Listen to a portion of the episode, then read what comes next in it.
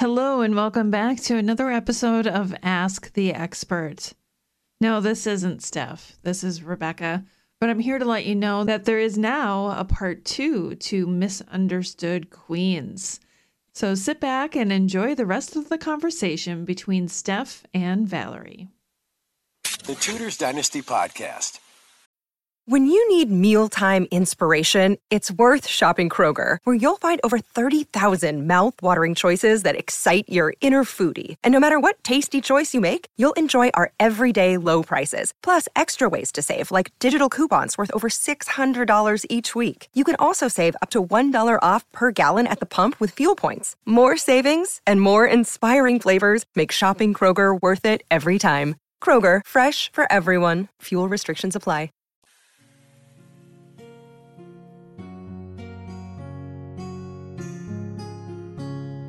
This is the Tudors Dynasty Podcast. And now, Ask the Expert with Steph. Hello again, Tudor family. Welcome back to the Tudors Dynasty Podcast.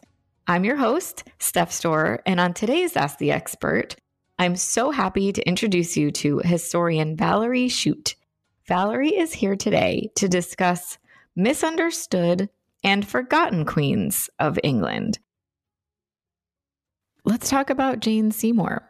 I think up until this point uh, in our conversation, we've been trying to kind of dispel the negative misconceptions about a lot of these women who were wrongly accused of different, you know, awful things.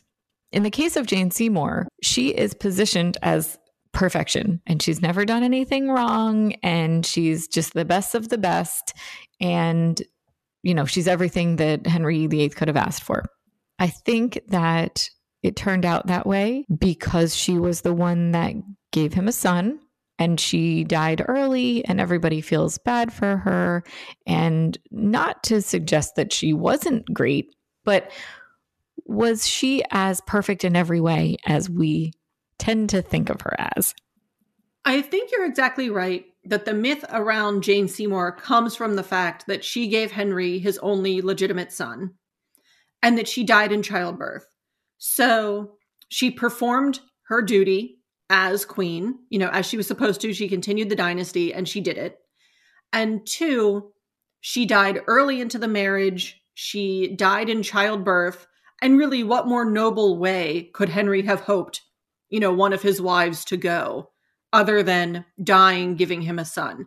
So she wasn't around long enough necessarily to get caught up in the religious debates that, you know, Anne Boleyn and uh, Catherine of Aragon got caught up in, or even Catherine Parr later. And she didn't, you know, she wasn't accused of extramarital affairs because she wasn't around long enough. So I think you're exactly right that her untimely death and the fact that she gave Henry VIII a son has really contributed to her being seen as the perfect, you know, his perfect wife. And that's who he's buried with. And I mean, whenever Henry later on, even when he was married to someone else, his family portrait that he had at Whitehall was him next to Jane Seymour, who he considered his, you know, his perfect wife because she gave him a son. So even Henry in his own lifetime perpetuated the idea that Jane was without fault. Now, I think Jane also, in a way, suffers from very little is known about her. So there's way more known about her brothers, especially after her death, and they come in to more power as guardians of her son and and more influential in government. So it's one of those things where it's easy to see Jane as, you know, this perfect sainted wife because there's just not that much else known about her. Right, right. So after she passes, Henry is just, you know, devastated and he needs to find a new wife now. So here we are at Anne of Cleves, and I couldn't feel more awful for this woman. Um, she is portrayed as he found her to be ugly and smelly and all these things. And I already can think of a few historians who, you know, get so angry about this and can actually dispel these rumors. But let's clear up some of the misunderstandings about Anne of Cleves. Where did that all come from? So I'm actually writing a biography of Anne of Cleves. So this one is is close to my heart, I will say. Um, the idea that she was ugly came from June and July 1540. So Henry marries her in, you know, January 6th, 1540. Holbein had painted her in August of 1539, the year prior. He brings the paintings back. Henry falls in love with the paintings, agrees to go ahead. And even the Holbein miniature that's at the Victorian Albert Museum most likely was made that small size so Henry could keep it on his person and look at it and kind of convince himself that he was in love with this woman. Because you have to think that for his three previous marriages, he knew the women before he married them and fell in love with them before he married them. And I think, in a way, him looking at the Holbein portrait, the big or miniature, was his way of falling in love with Anne. So at the time of their, you know, clandestine meeting on January 1st and their wedding, there's no outward sign that Henry is displeased. You know, their meeting didn't go quite as he planned when he disguised and surprised her.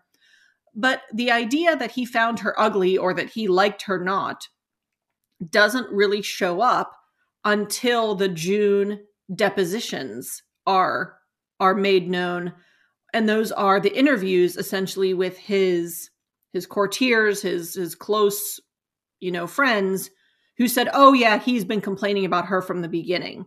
And then that's reiterated in Thomas Cromwell's letters from the tower right before he's executed where he says oh yes you told me from the beginning you know you weren't really pleased with the way that she looked. But we don't have those sources until 6 months after the fact. And then it really picks up with the Gilbert Burnet history, where he takes this idea from the depositions that Henry liked her not, and for the first time calls her the Flanders mare. And that is where we get that idea took hold. And that's where we get um, the really popular conception that she was ugly and that everybody thought she was ugly and that Henry couldn't consummate his marriage because he thought she was ugly. And really the sources right at the time of their marriage don't support it. Um so you have to kind of put the pieces together from later sources. So now obviously their marriage didn't end up working out, right? So why do you think if if he wasn't um you know, completely displeased with her appearance or her smell or whatever the other accusations are. If he wasn't, if those are not true, and we know that their marriage obviously didn't work out because after the annulment, she was known as his sister and he still gave her a home, and it wasn't necessarily um, a contentious split. So, if it wasn't because of those things that we were just talking about, what was it? that made them fall apart? I think a couple of things. So I do think that their first meeting in January had something to do with it. And I think it's because, you know, we think a lot of Henry VIII in some ways is kind of misunderstood too, or the things that we focus on are he was a tyrant and he was fat and he was mean. But whenever it came to his marital relationships, they all started based on love. And he had this idea of chivalry.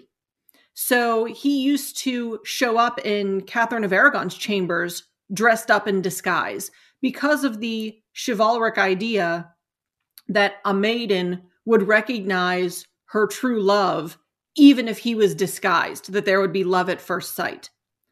And he used to do those court masques that kind of perpetuated this idea of dressing up and knowing the person, you know, just from their eyes, you would know the person that you loved. And I think he had convinced himself prior to meeting Anne of Cleves that they were a love match, that they were going to be in love, and that he was going to surprise his lady love and she was going to look at him and say, Yes, this is my, you know, this is my husband. This is who I'm meant to be with. And when he shows up, it doesn't go that way. And I think it hurt his ego. And we all know what happens when something hurts Henry VIII's ego. He doesn't like it very much. So I think, in a way, he didn't get the reaction he hoped. And then there were just other incompatibilities. They didn't have a common language. Um, you know, she only spoke German. He didn't speak German. She didn't speak any other languages. They had to work through an interpreter.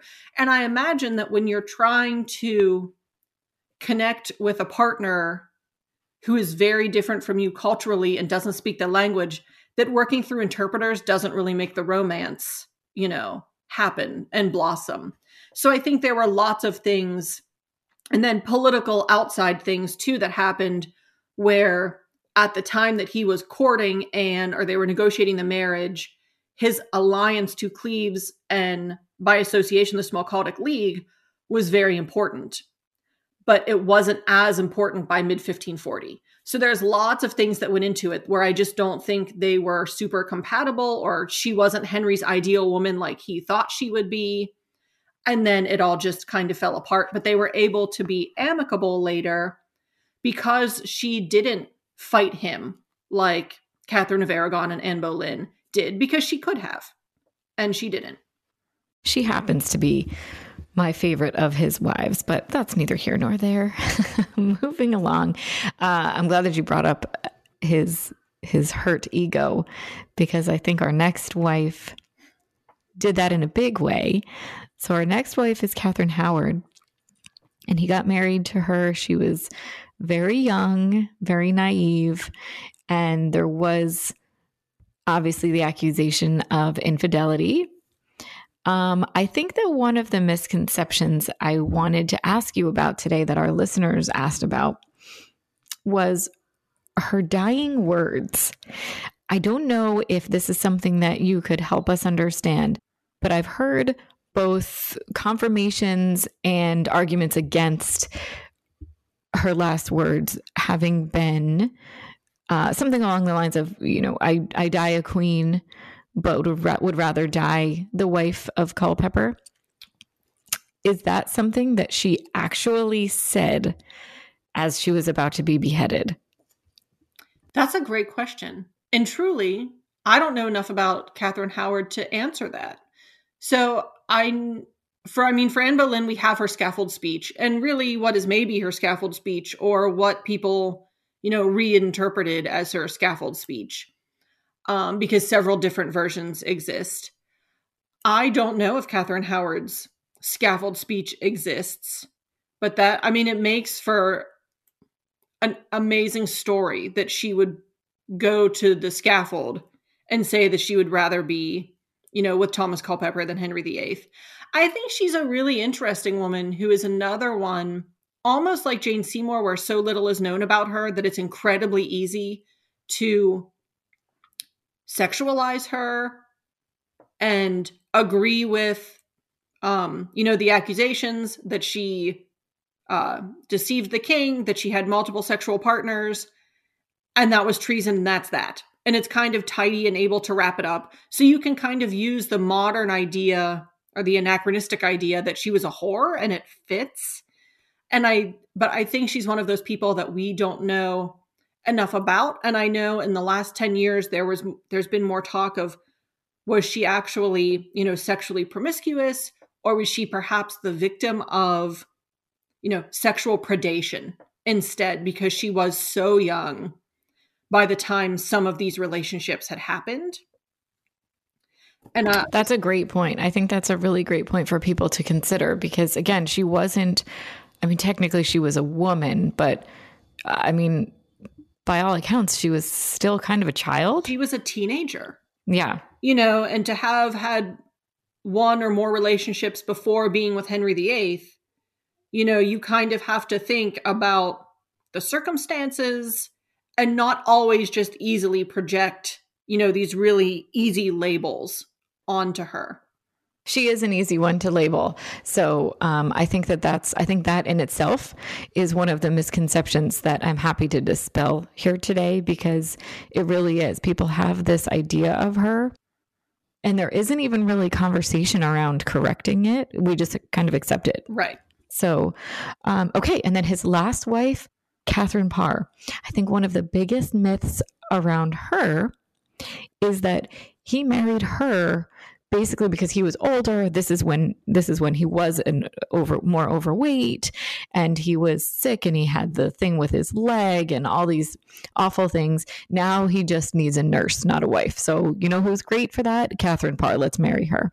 So let's talk about that a little bit. I think that's a really interesting myth because that is one that kind of pervades that henry viii by when did they marry? 1543 you know he's older he's not in great health he has this ulcer he's he's overweight and he needs someone to take care of him. So i think it's it's again it's really easy to be like oh well he married catherine parr because she had been married previously so she obviously knows how to be a wife. You know she knows how to take care of a husband because her other husbands had died. So it must be that henry looked at this experience and said she'll be perfect. You know she can take care of me and i think that's a an interesting idea but i don't know if it always fits with henry's idea of love and marriage where that he made five marriages previously because he was in love with someone. And we know that catherine parr was friends with mary. I mean she was close to mary's age. Catherine Parr was even named after Catherine of Aragon because Catherine Parr's mother was in Catherine of Aragon's service. And we know that after the Catherine Howard marriage disintegrated, he used to go to Mary's chamber to see Catherine Parr. And I'm not sure he went there to see, you know, her nursing skills. I think he went there because he had feelings for her. And we know as, you know, through their marriage and until Henry's death, that Catherine had a pretty active role. She was a patron. She translated and wrote her own books. She was regent whenever he went to war in France. So she was definitely more than his nursemaid. And there were some, you know, there was a time where she was seen as so reformist that she was threatening and almost removed as queen because she, you know, that was that was definitely not the activity of someone who is just a nursemaid. Exactly, exactly. She was a smart woman and determined and she knew I mean, she was a good wife, obviously, but she she had a lot of else to offer other than you know being his nursemaid. Exactly. So moving on in the Tudor dynasty here, we are at Mary the First, and this is the one that somehow I just always have just kind of this soft spot for her, and and I really like to discuss just things to clear her name a little bit. I mean, we know her as Bloody Mary, and I feel like we have this misconception about her that she's this kind of bloodthirsty, you know, murderess. And I've heard, you know, in in other conversations I've had with other historians and things like that, that she she liked to dance, she liked to play cards. She wasn't this kind of angry, you know, on this crusade to just kill everybody that wasn't Catholic uh, woman. So I'd like to kind of talk about that because that's actually something that a lot of our listeners wrote in again about. Tell us about Bloody Mary. And was that really who she was inside? Or could you kind of give us put her in a in a nicer light, maybe? So, I mean, Mary's absolutely my favorite queen to work on. She's who I've worked on the most. And I will tell you right now that I absolutely hate the term Bloody Mary. And I actively fight against trying to make that myth and idea go away. So, yes, were Protestants burned during her reign? Absolutely. Was it abhorrent? Yes. Was it uncommon? No. So, right there, you know, it, that was a practice accepted in her time. Whether or not it was the right thing to do or agreeable, you know, it existed. But that idea of her as Bloody Mary didn't come about until Elizabeth's reign. So when you look at Mary, from the time she was born, she was de facto Princess of Wales. She was betrothed to multiple European kings and even at one point the Holy Roman Emperor. She was very well educated. She was smart. She picked up how to be a queen and a ruler from both her mother and father. She was suppressed under Edward. She was out of favor under her father. And at the time of her accession, she fought a coup and won.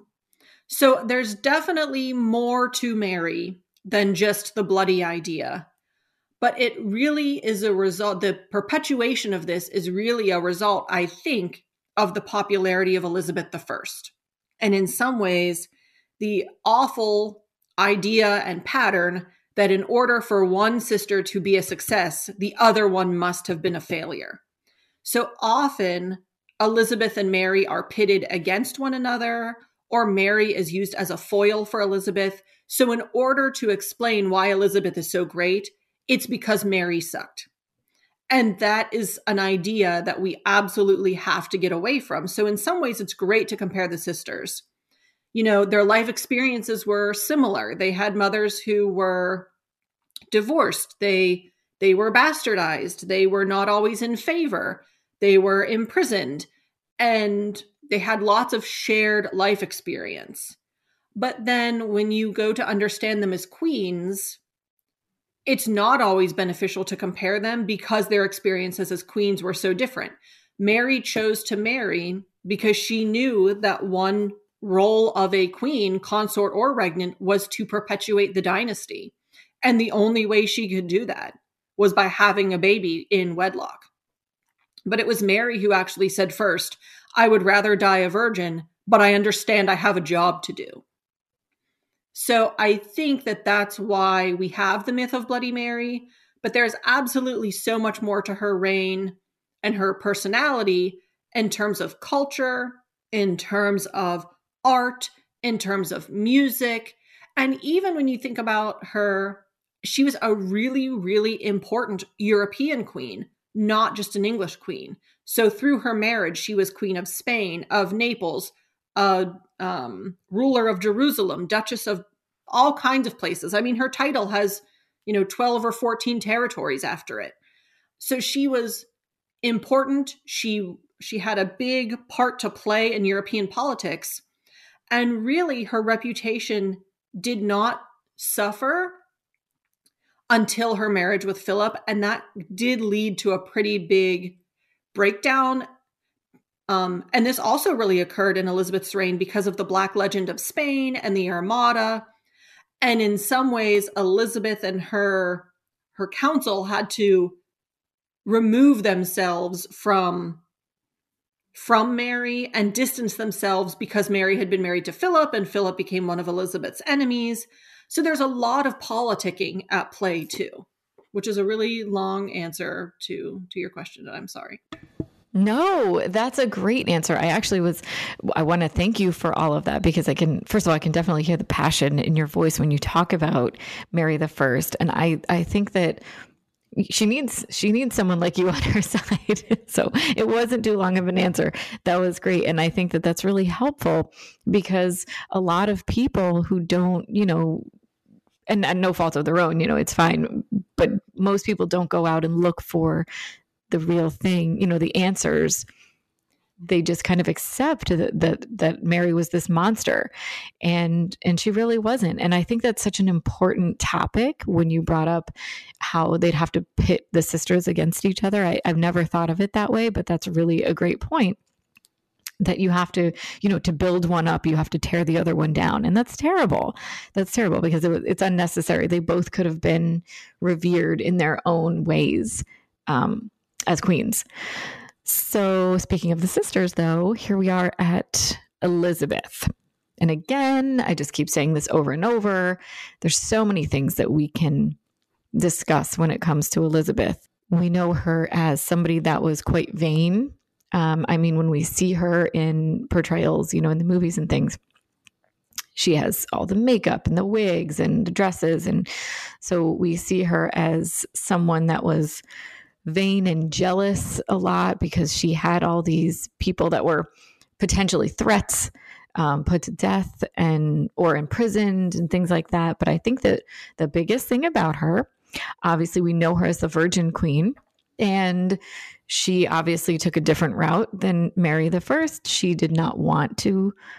Uh, well, I wouldn't say she wouldn't. She didn't want to perpetuate the dynasty, but she didn't want to maybe give up um, any of her own power to a husband, which probably would have happened if she had gotten married.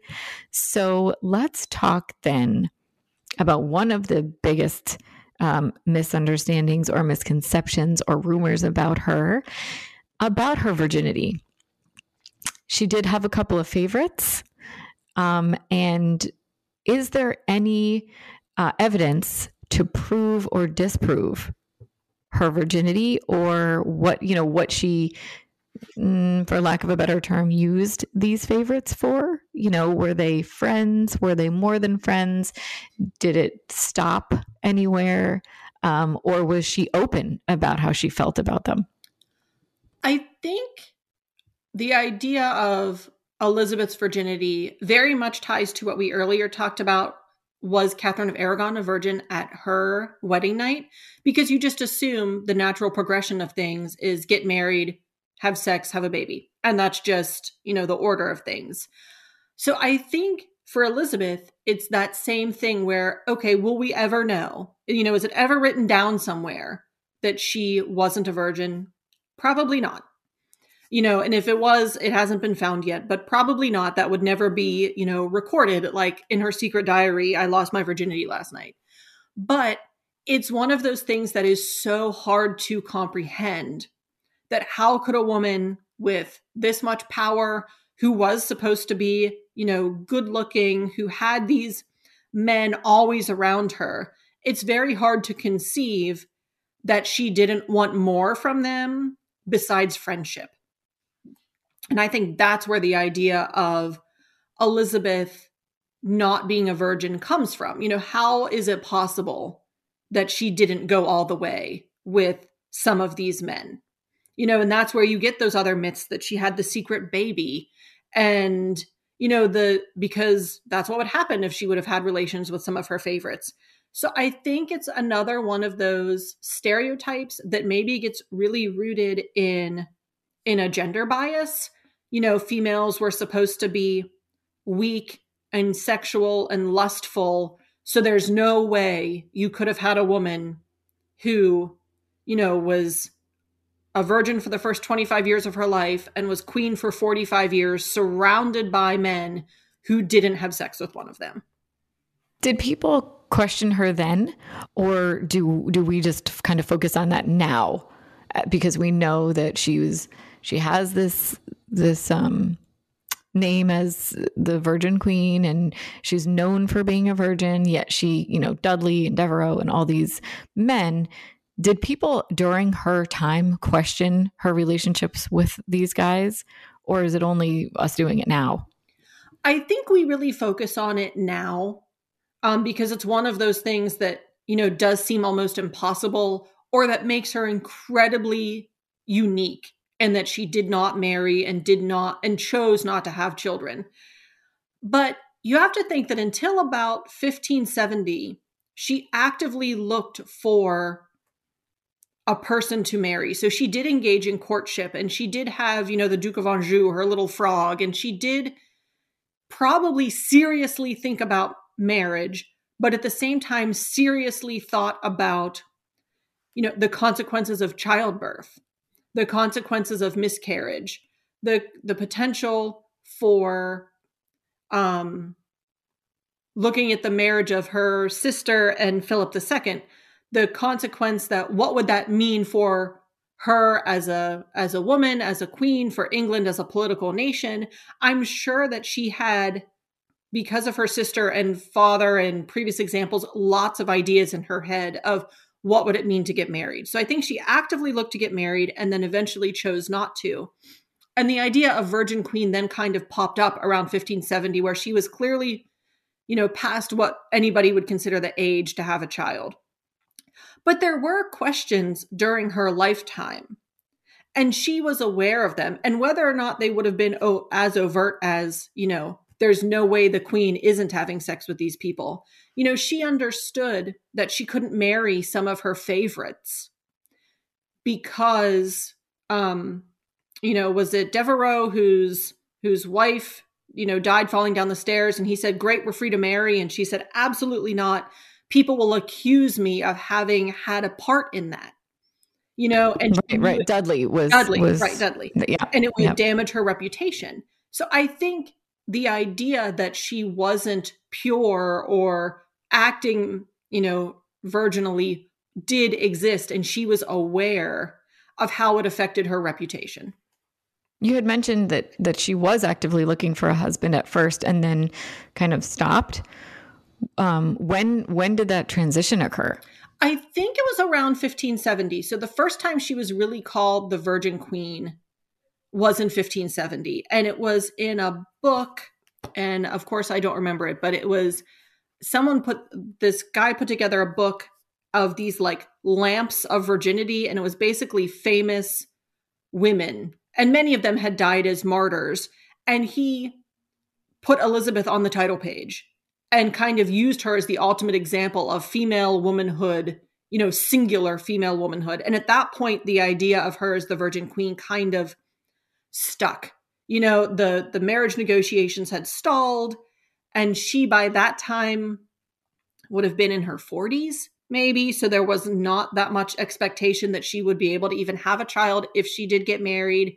And i think that was probably more or less the turning point was the 1570s where you know she was no longer really actively looking for a husband and nobody expected her to have a baby. But two i think she really realized like there was just so much politically to go into it.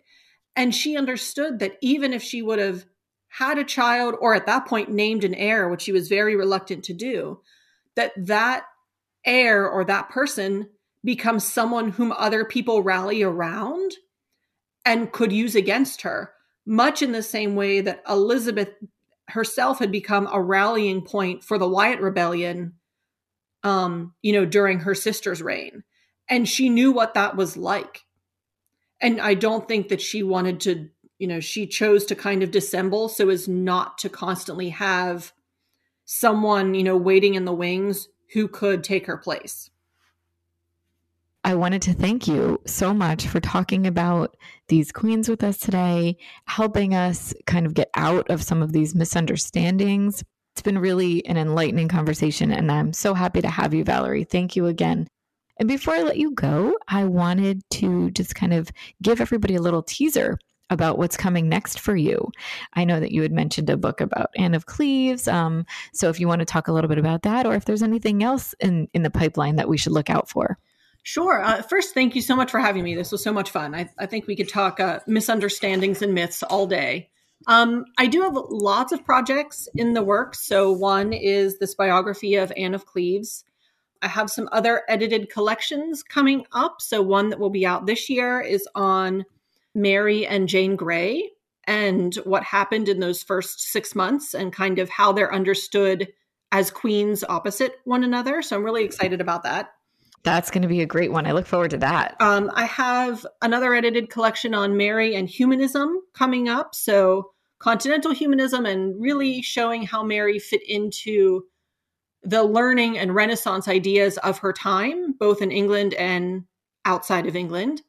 And then another one on um, Tudor myths. So, I mean, this really fits in with what we're talking about today.